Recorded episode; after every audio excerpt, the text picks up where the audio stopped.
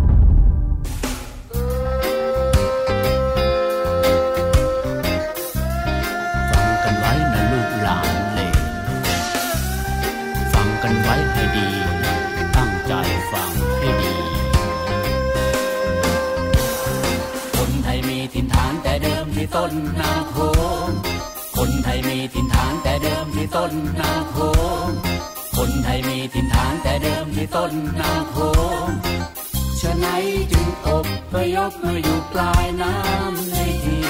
สุดจากดินแผ่นดิน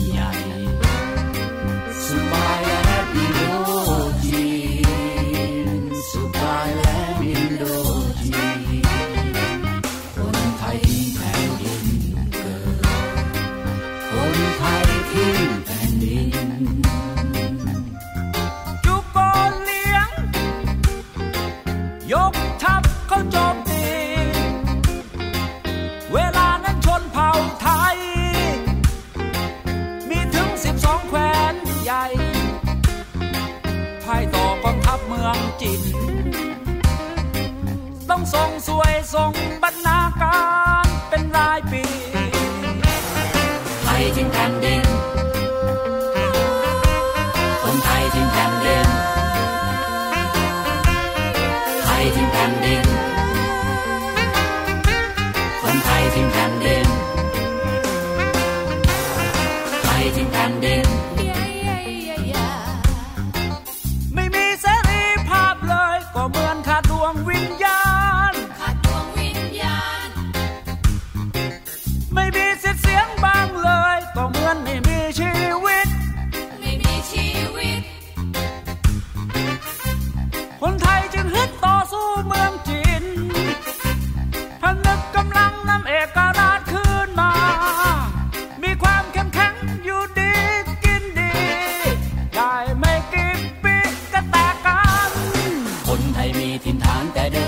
้นนางโขงคนไทยมีถิ่นฐานแต่เดิมที่ต้นนางโขงคนไทยมีถิ่นฐานแต่เดิมที่ต้นนา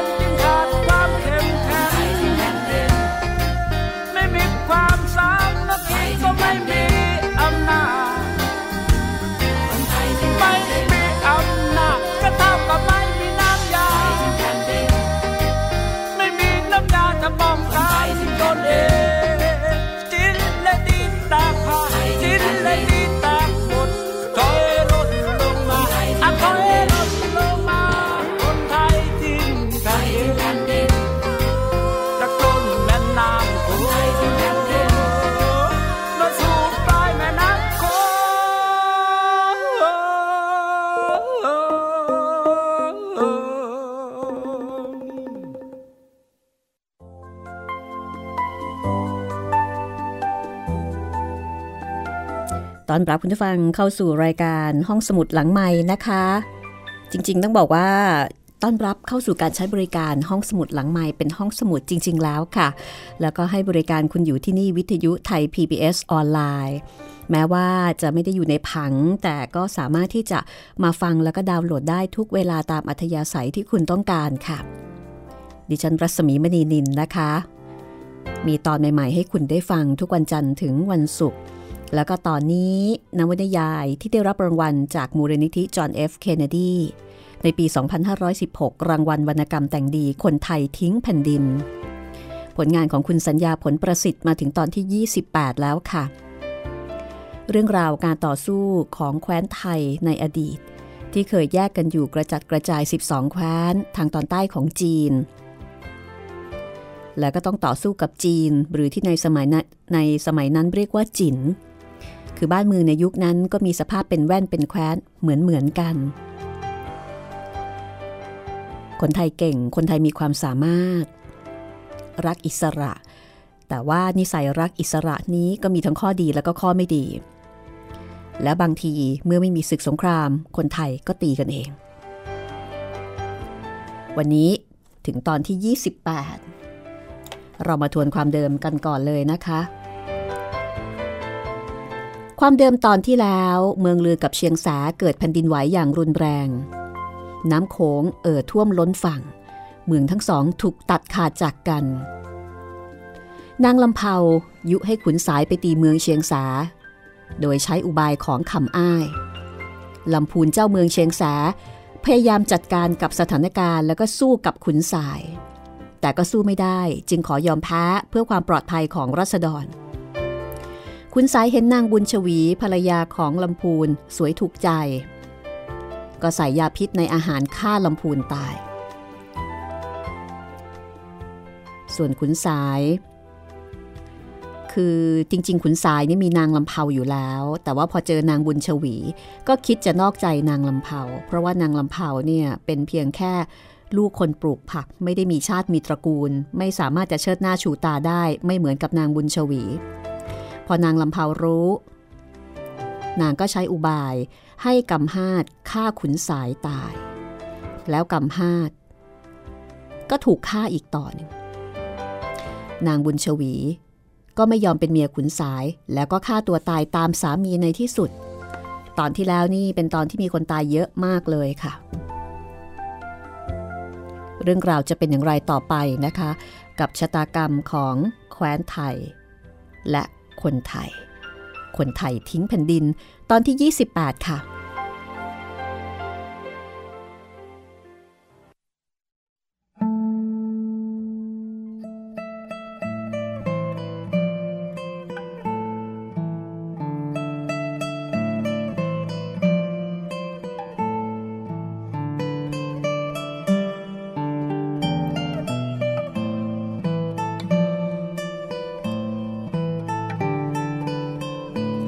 บัดนี้น้ำในลำโขงในป่าและในทุ่งลดลงแล้ว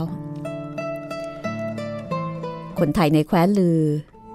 ทราบข่าวร้ายของเมืองเชียงแสด้วยความตกใจ ทุกคนโกรธแค้นทัพเมืองไต แล้วก็เศร้าโศกอาลัยในความตายของลำพูนและนางบุญชวี กุมภาวาให้เรียกคนอาสาเป็นการด่วน ให้ม้าเร็วไปแจ้งแก่กุฉินกับสีเผาให้ยกทัพไปช่วย ได้คนมาหมื่นห้าพันกุมภาวาเตรียมทัพมุ่งไปทางเชียงแส โดยให้ธงผารักษาเมืองลือเอาไว้ธงผาบอกกับกุมภาวาว่า เขากับลำพูนเป็นเพื่อนรักกันตั้งแต่เด็ก แล้วก็ถามกุมภาวาว่าทำไมกุมภาวาจึงไม่ยอมให้เขาไปกับกองทัพด้วย คือต้องการจะไปแก้แค้นด้วย แต่กุมภาวาบอกว่า ข้ารู้ว่าสูแค้นในความตายของลำพูนมาก ข้าจึงให้อยู่รักษาเมือง แต่คนอื่นจะไปแก้แค้นแทนสูเอง เพราะว่าการศึกนั้น ถ้าทำด้วยหมายจะแก้แค้น อาจจะเพียงพร้ำได้ง่าย สูอยู่รักษาเมืองเถิด คนอื่นจะแก้แค้นแทนสูได้ อันนี้คือกุมภาวาที่ใช้สติใช้ความคิดไม่ใช้อารมณ์ ฝ่ายคำอ้ายเมื่อได้ข่าวว่า น้ำที่ท่วมเริ่มลดลงแล้ว ก็คาดเดาได้ว่ากลุ่มภาวาจะต้องยกทัพมาตีเมืองเชียงแสคืนแน่นอน ก็ยกทัพไปหมายจะยันทัพกลุ่มภาวาไว้มิให้ข้ามแม่น้ำโขงมาได้ แล้วก็ให้ทหารออกไปสอดแนมว่ากลุ่มภาวาจะยกข้ามลำโขงณที่ใด เมื่อทหารสอดแนมมาแจ้งว่า กลุ่มภาวาจะมาทางบ้านแฮด คำอ้ายก็นำทัพไปสกัดไว้ เมื่อกุมภาวามาถึงริมลำโขง เห็นทัพของคำอ้ายตั้งรออยู่ฝั่งตรงข้าม กุมภาวาก็ให้สร้างแผ่ข้างฝ่ายคำอ้ายก็ให้ทหารระวังทั้งกลางวันกลางคืน อย่าให้กุมภาวาข้ามมาได้ กุมภาวารออยู่เจ็ดวันก็ยังข้ามไม่ได้ ระหว่างนั้นกูฉินกับสีเผาก็นำทหารมาสมทบ อตกคืนวันที่ 8 เกิดพายุฝนจัดและฟ้าผ่าไม่หยุดหย่อน น้ำในลำโขงเกิดคลื่นใหญ่ กุมภาวาจึงให้ทหารลงแพข้ามไป เมื่อถึงฝั่งตรงข้ามก็ขึ้นฝั่งได้โดยง่าย เพราะทหารของคำอ้ายมิได้ระวัง เพราะคิดว่าในคืนเช่นนั้นข้าศึกจะไม่ข้ามมา รุ่งเช้า กุมภาวานำทัพออกไปที่หน้าค่ายของคำอ้าย ทหารแคว้นลือทุกคนก็ช่วยกันท้าทายคำอ้ายเสียงอื้ออึง ช่วยกันด่าทอคำอ้ายด้วยคำหยาบช้าต่างๆคำอ้ายก็เอาแต่หัวรอไม่สนใจ แต่ให้ทหารของตนแต่งเครื่องรบคอยทีอยู่ ครั้นถึงเที่ยงวันคำอ้ายนำทหารออกจากค่ายตั้งขบวนรบ กลุ่มภาวาเห็นดังนั้นก็สั่งให้ทหารถอย กุชินที่อยู่ปีกซ้ายขับม้ามาที่กุมภาวา แล้วก็บอกว่าข้าเป็นเพื่อนร่วมตายกับลำพูนมาตั้งแต่เมืองลือยังอยู่ในอำนาจของจิน และนางบุญชวีก็เป็นคนส่งข้าวส่งน้ำให้ข้าเมื่อข้ากับลำพูนหลบลิตงเจีย ไปอาศัยในถ้ำเมืองเชียงแส แต่บัดนี้ลำพูนกับนางบุญชวี ตายเพราะคำอ้ายข้าจะต้องจับคำอ้ายมาฟันเสียให้สมแค้น เหตุใดเมื่อคำอ้ายออกมาแล้ว สูจึงให้ถอยทับเสียเล่า กุมภาวาก็บอกว่า กูชินเอ่ยทุกคนที่มารบครั้งนี้ ก็ต้องการจะแก้แค้นให้แก่ลำพูนกับนางบุญชวีข้าเองก็แค้นอยู่ในอกเท่ากับสู แต่คำอ้ายเป็นคนฉลาด เมื่อรู้ว่าพวกเรามารบด้วยความแค้น จึงปล่อยให้เรากรำแดดร้องด่าอยู่ตั้งแต่เช้าถึงเที่ยง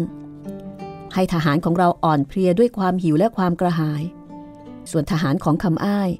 ออกมาจากค่ายตอนเที่ยง หลังจากกินข้าวกินน้ำมาดีแล้วเช่นนี้ ฝ่ายเราจะเสียเปรียบได้ ข้าจึงสั่งให้ถอยทัพกุชินได้ฟังเหตุผลก็เห็นด้วย กุมภาวาก็นำทหารไปตั้งค่ายห่างจากริมแม่น้ำไป 30 เส้น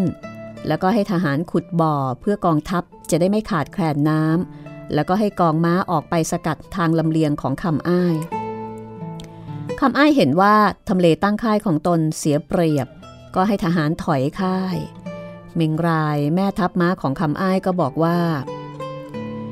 เราอยู่ริมน้ำก็เหมาะแล้ว เหตุใดสูจึงจะย้ายที่มั่นเสียเล่าคำอ้ายบอกว่า เราตั้งค่าอยู่ริมน้ำเช่นนี้ก็สบายแก่คนละม้าอยู่ แต่เราต้องอยู่ในที่จำกัด ทางเดินสเสบียงจะถูกข้าศึกขัดขวางได้ง่ายข้าจึงให้เคลื่อนทัพไปหาทำเลใหม่ แล้วคำอ้ายก็นำทัพอ้อมค่ายของกุมภาวาไป เมื่อห่างจากริมน้ำไปได้ 200 เส้น ก็ถึงพืชเขาซึ่งมีช่องทางเดินไปสู่เมืองเชียงแส อันเป็นทางเดินของกองสเสบียงและกองหนุนของคำอ้าย และที่ช่องเขามีลูกเนินเป็นทางลาดสู่ทุ่ง บนลูกเนินนั้นมีต้นไม้ขึ้นกระจายทั่วไปคำอ้ายเห็นว่าเป็นทำเลที่ดีสำหรับที่จะตั้งยันทัพของกุมภาวา ถ้ากุมภาวาจะนำทหารออกตัดสินการศึกในทุ่งนั้น ทัพม้าของคำอ้ายก็จะสามารถทำการได้เต็มกำลัง หากว่าทัพของกุมภาวาจะบุกขึ้นมาบนลูกเนิน ทัพของกุมภาวาก็จะรุกไล่ไม่สะดวกคำอ้ายก็ให้ทหารตั้งค่ายบนลูกเนินนั้น และให้ทหารออกสำรวจว่ามีทางใดที่ข้าศึกจะลอบส่งทหารมาโจมตีเบื้องหลังทางช่องเขาได้บ้าง อีกสามวัน กุมภาวาก็นำทัพมาถึง กุมภาวาชวนกุชินไปดูทัพของข้าศึก กุมภาวาเห็นทหารของคำอ้าย ตั้งอยู่ในทำเลที่แข็งแรงและได้เปรียบ การวางยามและการตั้งค่ายก็มีระเบียบ กุมภาวาก็สรรเสริญคำอ้ายอยู่ในใจ แล้วก็กล่าวกับกุชินว่าข้าเสียดายนัก ที่คำอ้ายใช้ปัญญาในทางชั่ว หากเขาจะทำลายความมักใหญ่ในใจตนเอง แทนที่จะทำลายผู้อื่นเพื่อความเป็นใหญ่ของตน แขวนไทยทั้งปวงก็จะอยู่ในความสงบ และไม่บาดหมางกันเองเช่นนี้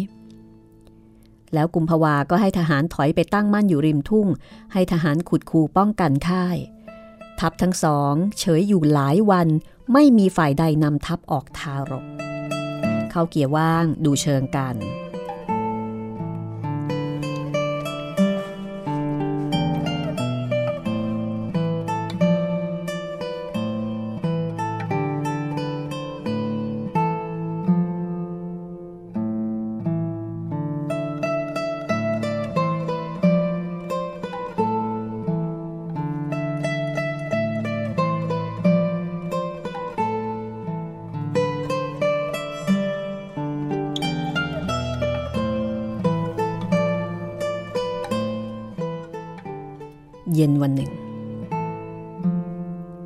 หารเมืองไตพบกวางที่ชายป่า ก็ไล่จับกวางนั้น กวางนั้นก็หนีออกมาอย่างทุ่ง ทหารไตก็ตามมาจนถึงค่ายของฝ่ายลือ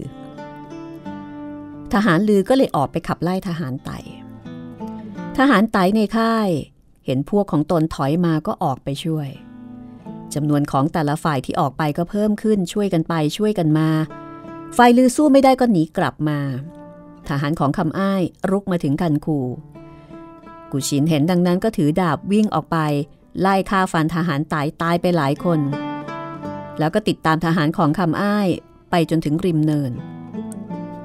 มิงรายก็นำทหารออกมาสู้รบกับฝ่ายของลือ ทั้งสองฝ่ายรบกันอยู่นาน กุมภาวาเห็นว่าฝ่ายตนจะเสียเปรียบ จึงตีกรองเรียกทหารให้กลับเข้าค่ายของฝ่ายลืออีก วันหนึ่ง กุมภาวานนำทหารออกตั้งขบวนท้ารบอยู่กลางทุ่งกุชินมีความแค้นคำอ้ายอยู่ จึงขับม้าออกไปถึงริมเนิน ร้องท้าให้คำอ้ายออกมาสู้กับตน แต่คำอ้ายนั้นกลัวฝีมือของกุชิน เพราะว่าเคยเห็นตั้งแต่ตอนที่อยู่เมืองยูโร ก็ไม่ยอมสู้คำอ้ายเองก็ไม่ใช่นักรบ กุมภาวาเห็นข้าศึกไม่ออกมาก็ให้ทหารกลับเข้าค่าย เมื่อสเสบียงของทัพกุมภาวาขาดแคลนเนื่องจากชาวลือทำนาไม่ได้ เพราะว่าน้ำท่วม กุมภาวาก็ให้กูฉินนำทหารออกท่ารบอีกหลายวัน แต่คำอ้ายก็เฉยอยู่คำอ้ายถามทหารประจำตัวว่า ที่ข้าไม่ออกรบกับข้าศึกนี้ คนของเราพูดกันอย่างไรบ้าง ทหารพูดว่า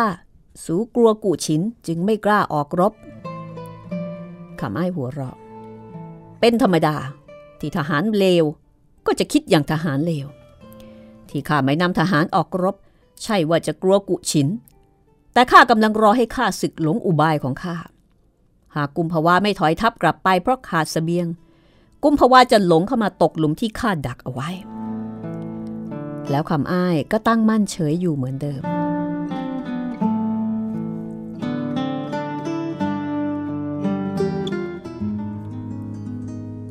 อยู่มาวันหนึ่ง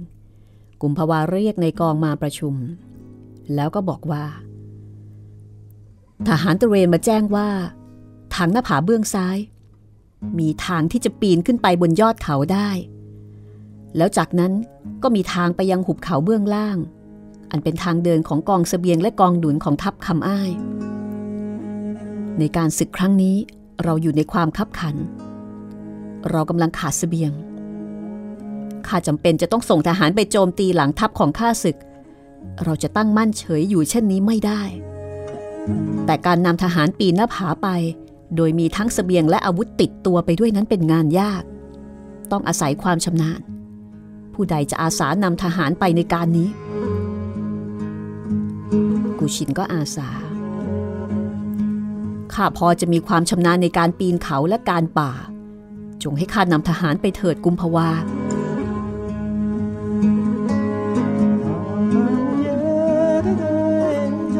ภภาวะจะยอมตามที่กูชินอาสาหรือไม่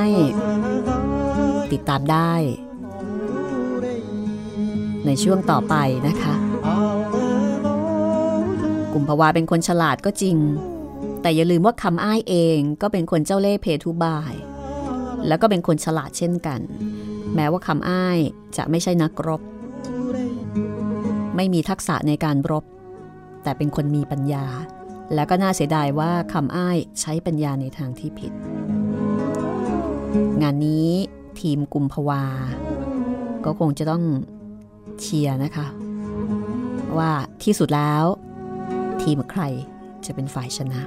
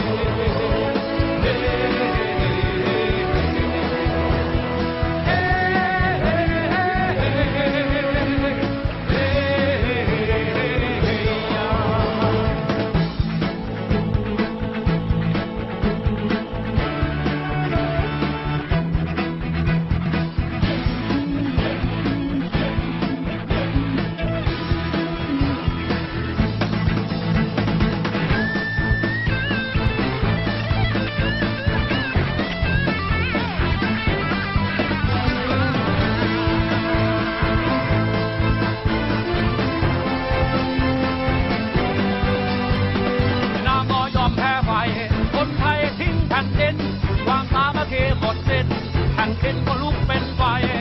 นามอยอมแพ้ไฟคนไทยจึงทิ้งถิ่นคนไทยทิ้งแผ่นดิน คนไทยทิ้งแผ่นดินนามอยอมแพ้ไฟคนไทยทิ้งแผ่นดิน ความสามัคคีหมดสิ้นแผ่นดินก็ลุกเป็นไฟนามอยอมแพ้ไฟคนไทยจึง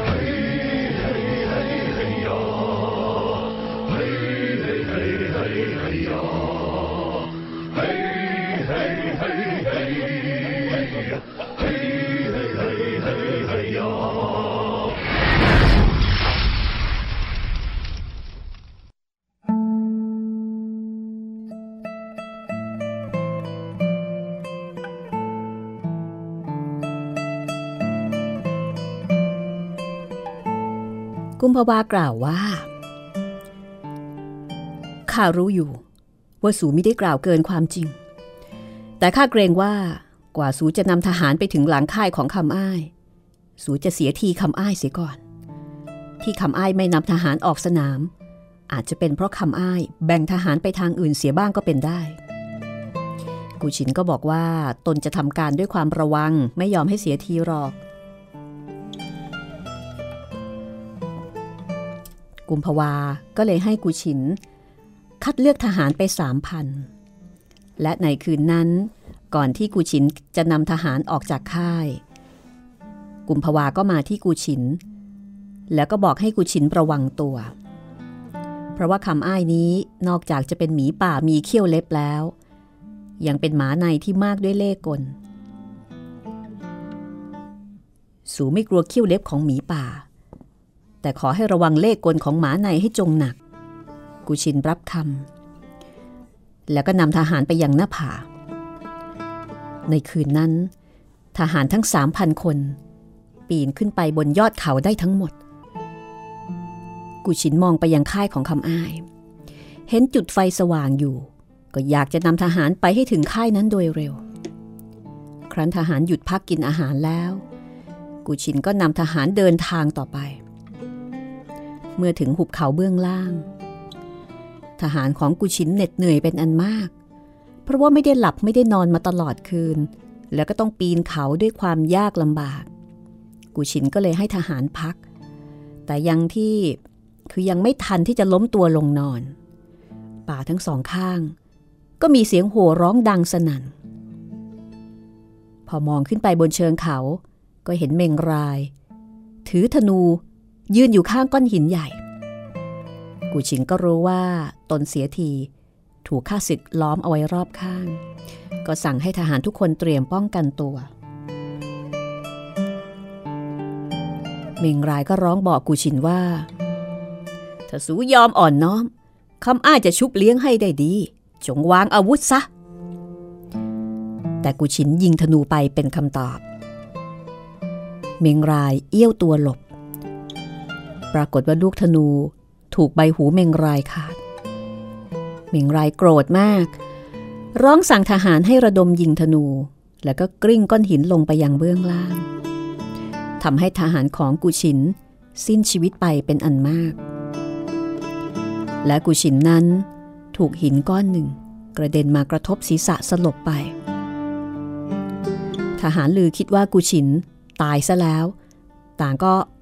เสียขวัญ วิ่งหนีกระจัดกระจายไปเพื่อเอาตัวรอด แต่ก็ไม่พ้นอาวุธของทหารเมืองไตไปได้ ที่เหลือตายก็ยอมอ่อนน้อมต่อข้าศึก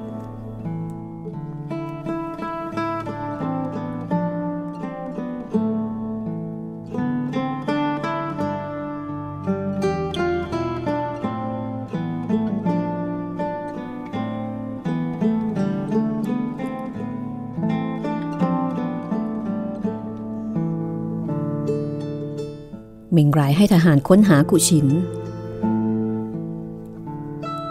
ทหารไตเห็นกุชินนอนสลบก็จำได้ ร้องบอกว่าพบกุชินแล้ว แต่ในขณะนั้น กุชินกำลังจะได้สติ เมื่อได้ยินคนเรียกชื่อก็ยืนขึ้น ทหารไตเห็นเช่นนั้นก็ไม่กล้า พากันถอยออกไป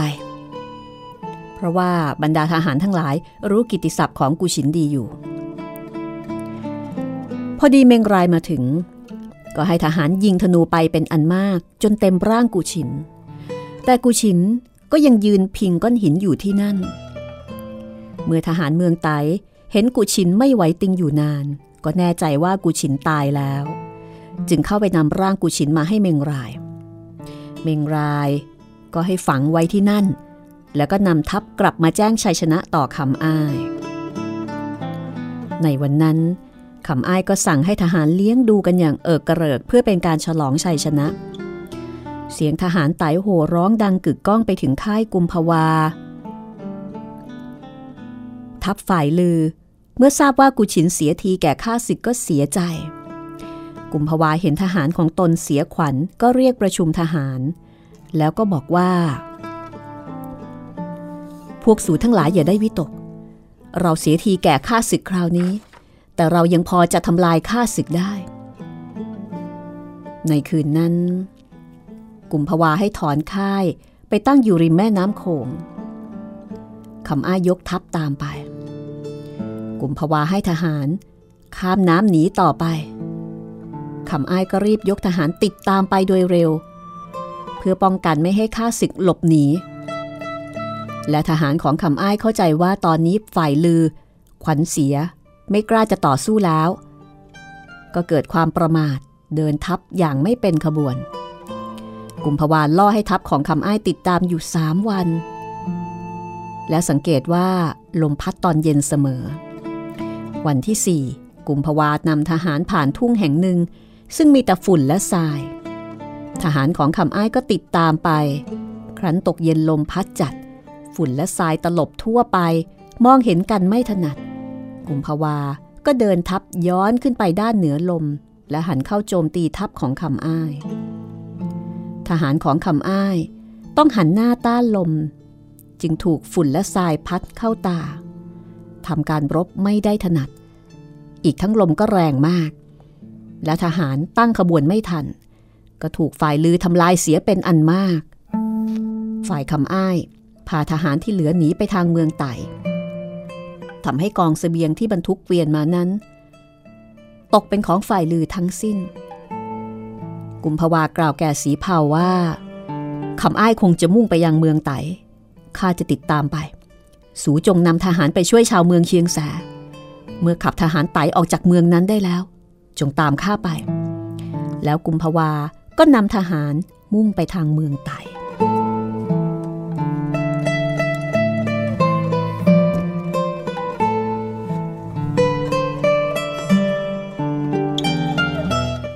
ส่วนสีเผา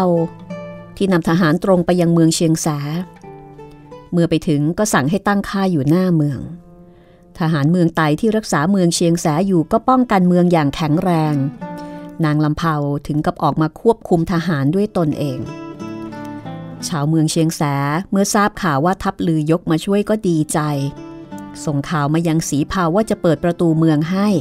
ขอให้สีเผาดูคบไฟเป็นสัญญาณ แล้วคืนนั้นเวลายามสอง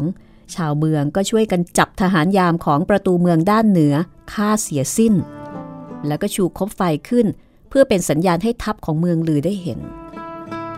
สีเผาก็นำทหารเข้าเมืองเชียงแสได้สำเร็จ ทหารชาวไต่เมื่อรู้ว่าข้าศึกเข้าเมืองได้แล้วก็จับอาวุธสู้ แต่ทหารชาวไตไม่ว่าจะรุกหรือถอยไปทางใด ก็ถูกชาวเมืองที่อยู่ในบ้าน ทุ่มไม้ หน้าต่างคือเรียกว่า มีอาวุธอะไร มีของอะไรที่พอจะใช้เป็นอาวุธได้ ก็พากันทุ่มลงมาบนศีรษะของทหาร ช่วยกันเต็มที่ข้างฝ่ายทหารไตเมื่อเห็นว่าจะรักษาเมืองเอาไว้ไม่ได้แล้ว ก็เปิดประตูเมืองด้านอื่นๆหนีไป นางลำเพาแต่งตัวเป็นชาย ขณะที่กำลังจะหนีออกไป ก็ถูกชาวเมืองล้อมบ้านเอาไว้ แล้วก็จับตัวนางมามอบให้กับสีเผา ระหว่างที่เดินมา ชาวเมืองทั้งหญิงชายต่างก็พากันตบตีด่าทอนางไปตลอดทาง เมื่อไปถึงสีเผาซึ่งถือดาบอยู่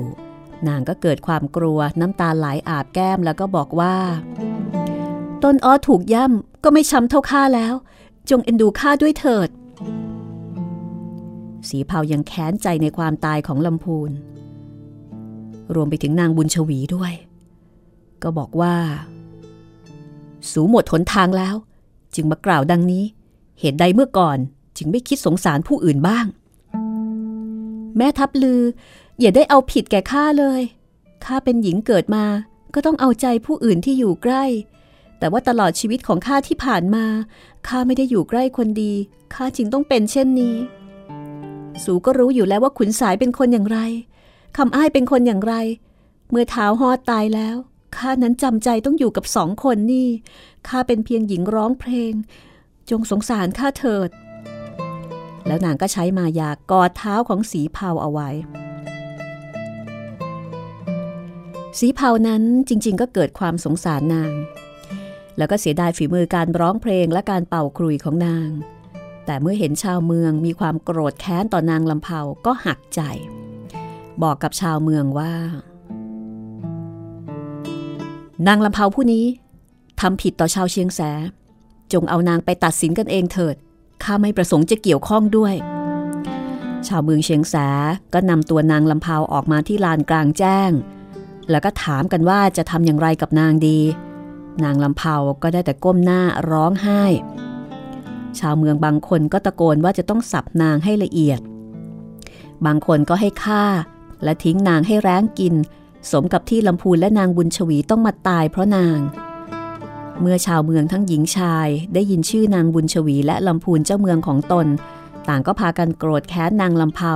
แล้วก็ตรงเข้าไปหมายจะดึงแขนขาของนางให้หลุดจากกัน พันสง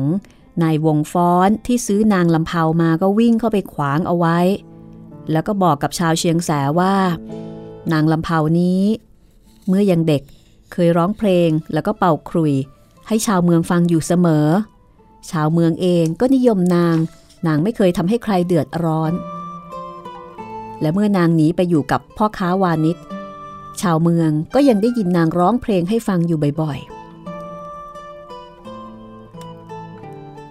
สูจงคิดถึงความหลังบ้าง แต่เดิมนางเป็นเด็กรดน้ำผัก เมื่อเป็นสาวก็อยากจะได้ดีเทียมหญิงอื่นเป็นธรรมดา ที่นางทำผิดไป ก็เพราะนางลำบากตั้งแต่เด็ก แล้วก็ต้องตกอยู่ในอำนาจของขุนสายและคำอ้าย สูจะอภัยนางไม่ได้เชียวหรือชาวเมืองเชียงแสก็เงียบลังเลใจ พันสงก็กระซิบต่อผู้ที่ครั้งหนึ่ง เคยเป็นทั้งสิทธิ์และภรรยาของตัวเอง อันนี้ก็เป็นสามีด้วยคนหนึ่ง กระซิบบอกอลำเผาให้ร้องเพลงลำเผาก็ถามว่าเพลงอะไร พันสงก็บอกว่าให้ร้องเพลงบูชาเจ้าแม่ลำน้ำโขง นางลำเผาก็ค่อยๆ เงยศีรษะที่ก้ม มองออกไปรอบๆ แล้วก็เริ่มขับร้อง แรกๆ ก็ร้องเบาๆ แต่แล้วเสียงร้องอันหวานตรึงใจของนางก็ค่อยๆ ดังขึ้น จนเสียงของนางก้องไปทั้งบริเวณ เพลงนี้เป็นเพลงที่ชาวเชียงแสทุกคนรู้จักเเป็นเพลงขอพรจากแม่น้ำโขง แต่ไม่มีใครที่ไหนอีกแล้วที่จะร้องได้อย่างตรึงใจเหมือนนางลำเผา สักพักใหญ่ เพลงของนางก็แผ่วเบา จนสิ้นสุดลง ผู้คนยังคงสงบ ความโกรธแค้นของพวกเขากำลังค่อยๆ เหือดแห้งลง ความเงียบนั้นเงียบอย่างแท้จริง นางลำเผาไม่แน่ใจในผลของเพลงที่นางร้องออกไป นางกระซิบถามพันสงด้วยความหวาดกลัวว่า พวกเขาจะปล่อยข้าหรือพันสงสูจะไม่เป็นอะไร สูจงยื่นแขนอ้อนวอนพวกเขาลำเผายกแขนทั้งสองในอาการอ้อนวอน แล้วก็มองไปโดยรอบ แต่ทันใดนั้น มือทั้งสองของนางที่ยื่นไปก็สั่น นางร้องด้วยเสียงแหลมว่า พันสงดูโน่น ดูโน่นสี่บนกำแพงโน้น และนางก็ถอยไปแอบอยู่ข้างหลังพันสงมือทั้งสองของนางยึดเขาเอาไว้แน่น อะไรหรือลำเผาข้าไม่เห็นอะไรเลยบนกำแพงนั่น บุญชวีอยู่ที่นั่น นางดึงลูกธนูออกจากเบ้าแล้ว นางเล็งมาที่ข้าแล้วบุญชวี อย่า อย่ายิงข้าเลย นางสร้อยทอง ผู้ที่เคยเป็นบ่าวของบุญชวี ได้ก้าวออกมาจากกลุ่มคนที่ล้อมรอบอยู่ นางชี้มือไปทางนางลำเผาแล้วประกาศว่า นางคนนี้เป็นคนฆ่าบุญชวี นางคนนี้ทำให้คนเชียงแสเดือดร้อนสาหัส เราจะปล่อยนางไว้ให้สร้างความเดือดร้อนแก่พวกเราต่อไปหรือแล้วนางสร้อยทองก็เข้าไปดึงนางลำเผามาจากด้านหลังพันสง หญิงชาวเชียงแสก็กรูกันเข้าไปช่วยกันทุบตีนาง จนนางล้มลงบนพื้นดิน แล้วต่างพากันเหยียบย่ำลำเผาเหมือนหญิงชาวนาที่กำลังใช้เท้านวดรวงข้าว จนในที่สุดนางก็สิ้นใจ แล้วทุกคนก็แยกย้ายกันไป ทิ้งร่างของลำเผาให้แน่นิ่งอยู่ที่นั่น พันส่งยกร่างนั้นขึ้น แล้วก็อุ้มนำไปฝังณที่หลุมฝังศพลำพาวเอ๋ยหากข้าจะปล่อยให้สูอยู่ที่สวนน้อยของพ่อสู ให้ร้องเพลงแก่ต้นผัก เมื่อยามที่สูรดน้ำสูก็จะมีความสุขในชีวิต คงไม่ทำให้ใครเดือดร้อนข้าเองมีความผิดที่ไปซื้อสูมา จากนั้นเมื่อเมืองเชียงแสเข้าสู่ภาวะปกติ สีเผาก็มอบเมืองให้แก่ชาวเมือง และเขาเองก็นำทหารมุ่งไปยังเมืองไตตามกุมภาวา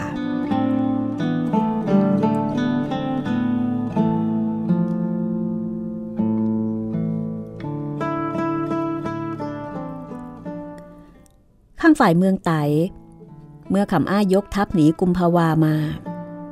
ระหว่างทางคำอ้ายบังคับชาวบ้านให้เข้าสมทบในกองทัพเป็นอันมาก และเมื่อใกล้เมืองไต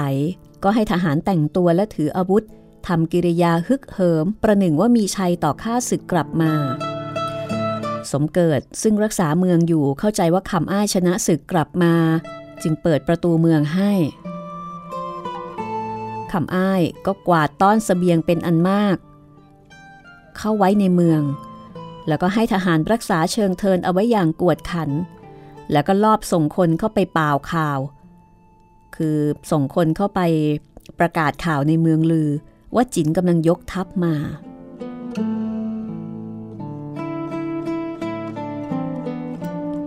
กลุ่มพวานำทัพมาถึง ก็สั่งให้ล้อมเมืองไว้ แล้วในไม่ช้า สีเทานำทัพจากเชียงแสมาสมทบเพิ่มเติม ระหว่างที่ล้อมเมืองไตอยู่ กลุ่มพวาได้ข่าวว่า ตอนนี้ที่เมืองลือ กำลังหวาดกลัว เพราะว่ามีข่าวลือต่างๆ มากมาย กลุ่มพวาจึงกลับไปยังเมืองลือ และให้สีเผาทำศึกด้านเมืองไตตามลำพัง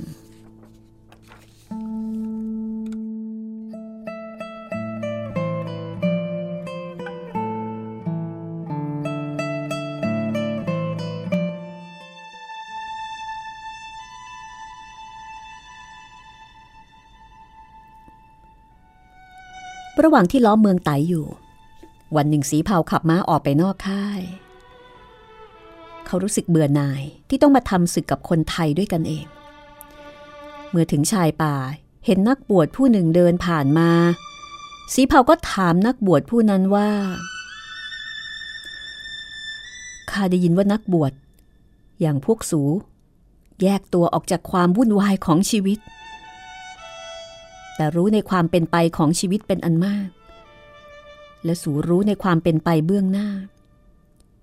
สูจะบอกข้าได้หรือไม่ ว่าเมื่อแคว้นไทยแตกแยกกันเช่นนี้ และนอกจากนี้แล้ว ยังจะมีภัยจากภายนอกคอยรุกรานอยู่อีกชะตาของคนไทยจะเป็นอย่างไรต่อไป นักบวชผู้นั้นตอบว่า ข้าเองก็ไม่รู้เหตุการณ์ข้างหน้าเกินกว่าที่จะคาดได้หรอก แต่ว่านักบวชผู้หนึ่งที่วัดป่าลาย กล่าวให้ข้าฟังดังนี้ สูจงฟังเอาไว้สำหรับเล่าต่อๆไปแก่ลูกหลานของคนไทย เขากล่าวว่า คนไทยถูกกำหนดให้ต้องพรากจากถิ่น เพราะแตกร้าวกันเองคนไทยจะพ่ายต่อศัตรูภายนอก เพราะความอ่อนแอภายใน และจะต้องอพยพไปอยู่ดินแดนใหม่ แต่แล้วคนไทยจะเอาความหลังไว้สอนตนก็หาไม่ เขาจะรวมกันได้ชั่วเวลาหนึ่ง แล้วก็จะแตกร้าวกันอีก แม้แต่ชื่อเผ่าของเขา เขาก็จะเรียกให้ต่างกันไป ทั้งที่เขาเป็นคนไทยด้วยกัน คนไทยจะตั้งบ้านเมืองเป็นสุขอยู่ได้ชั่วเวลาหนึ่ง แต่แล้วภัยจะเกิดขึ้นแก่เขาอีก เพราะเขาไม่อาจจะรวมตัวกันได้อย่างยั่งยืน สายตาของเขาจะไม่มองไปถึงการก่อนที่เขาพ่ายต่อการรุกราน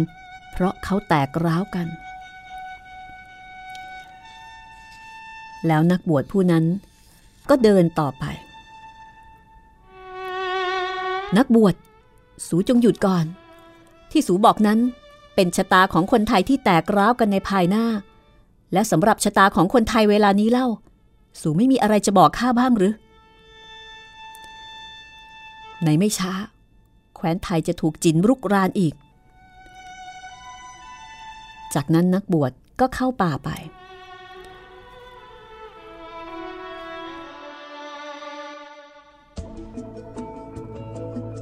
สีเผาเมื่อกลับมาก็แจ้งไปยังคำอ้าย ให้มอบเมืองแก่ชาวไตเสียโดยดี แล้วออกไปเสียจากเมืองซะ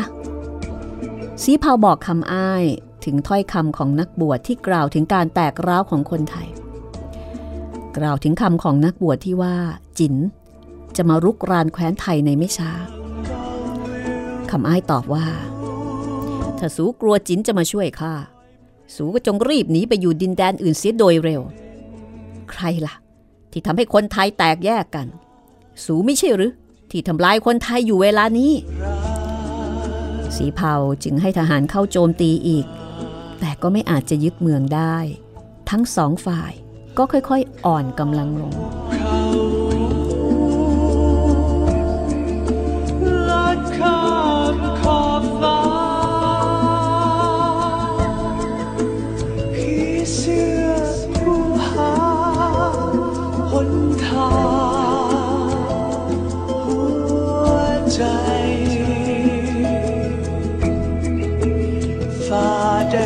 ชะตากรรมของคนไทยจะเป็นไปตามคำทำนายของนักบวชผู้นั้นหรือไม่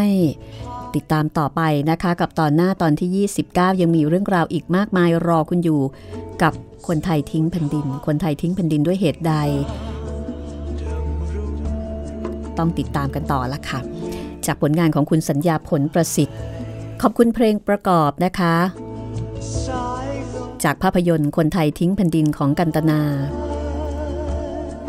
และจากอัลบั้ม Silk and Bamboo ของคุณฮัคกี้ไอเคิลมานน์สามารถฟังแล้วก็ดาวน์โหลดได้นะคะ ที่นี่ www.thaipbsradio.com และติดต่อผู้จัดได้ที่ Facebook รัศมีมณีนินนะคะ R A S A M double E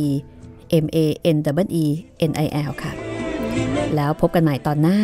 สวัสดีค่ะ มีชีวิตมีความรักและ ความฝัน ที่ตรงนี้ที่ได้พบคือสวรรค์อยู่ข้างในใจของเธอ